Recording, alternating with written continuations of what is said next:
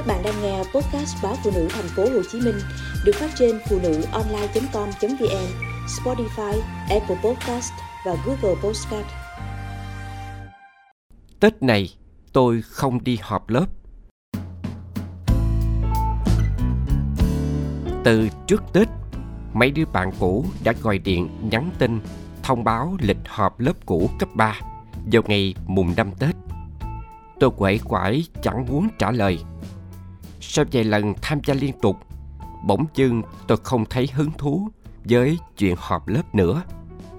Đó cũng là một trong những lý do Tết năm nay nhà tôi quyết định ăn Tết ở thành phố chứ không về quê. Tôi mà về thì không thể nào từ chối được vì tụi bạn sẽ đến tận nhà để lôi đi cho bằng được. Cách đây hai năm, trước Tết, vợ đưa hai con sang Mỹ thăm ông bà ngoại. Tôi cho kẹt công chuyện, không đi được, đành ở nhà. Sáng bùng bụt, đứa bạn rủ về quê họp lớp ngày Tết.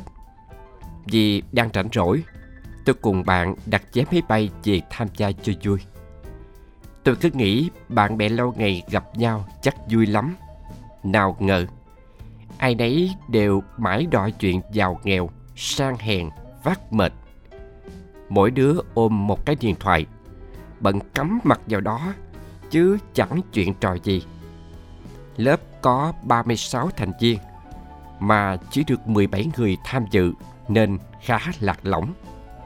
Mở đầu là màn đóng góp các kiểu rồi đi ăn nhậu, vui vẻ, tăng 2, tăng 3. Khi có hơi men vào, mọi người đều sôi nổi hẳn. Các cặp đôi tình cũ quàng chai bá cổ chụp ảnh tình tứ, trong khi đều đã có gia đình. Vì lâu ngày không về, các bạn hỏi tôi số điện thoại, Facebook để tiện liên lạc. Nhưng không ngờ sau buổi họp lớp năm đó, tôi gặp không ít rắc rối. Có đứa bạn cũ vào thành phố thiếu tiền, cứ bám dính lấy tôi để mượn. Hết nhắn tin lại gọi điện. Tôi ngày quá cho mượn chục triệu đồng, rồi nó lặng mất tâm. Đến khi hỏi han bạn bè cũ mới biết ở quê anh bạn đó cờ bạc số đề, nát cả gia sản, mới chạy vào thành phố làm ăn. Vì chuyện này mà vợ càm ràm tôi mãi vì tội thương bạn hại thân năm sau nữa tôi tham gia họp lớp đại học vào dịp Tết kỷ niệm 12 năm tốt nghiệp. Cho vợ chồng cùng lớp nên vợ khá háo hức đi để gặp lại bạn cũ. Khi thông báo trên nhóm lớp trên Facebook thì mọi người đều hưởng ứng nhiệt tình lên kế hoạch hoành tráng đóng góp trước để đặt tiệc mua đồng phục này nọ nhưng đến ngày họp lớp, cô bạn làm thủ quỹ đứng ra nhận tiền không thấy mặt. Đồng nghĩa số tiền chuyển khoản trước của mọi người chẳng biết đã đi về đâu. Cả lớp gần 50 người mà chỉ 21 người đến dự. Chủ yếu là những người đã đóng tiền. Sau một hồi tích cực liên lạc mà bất thành, những người có mặt rủ nhau đi ăn uống rồi hát karaoke. Rượu vào, lời ra.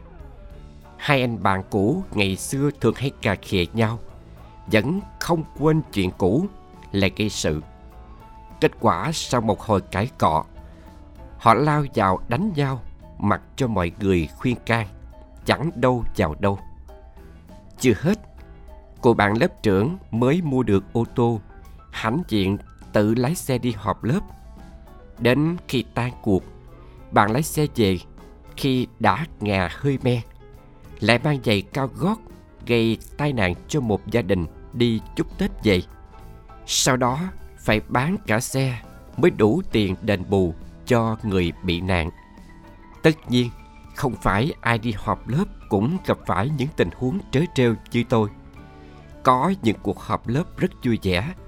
Mọi người được ôm lại kỷ niệm xưa góp tiền quỹ giúp đỡ nhau khi gặp khó khăn trong cuộc sống. Còn tôi, sau vài lần họp lớp không thấy vui vẻ gì, tôi chọn cách họp nhóm. Những người bạn thân thiết gặp nhau để hàng quyên tâm sự, thú vị hơn nhiều so với họp lớp hoành tráng về hình thức mà tình cảm trống rỗng. Bởi thế, Tết này tôi không đi họp lớp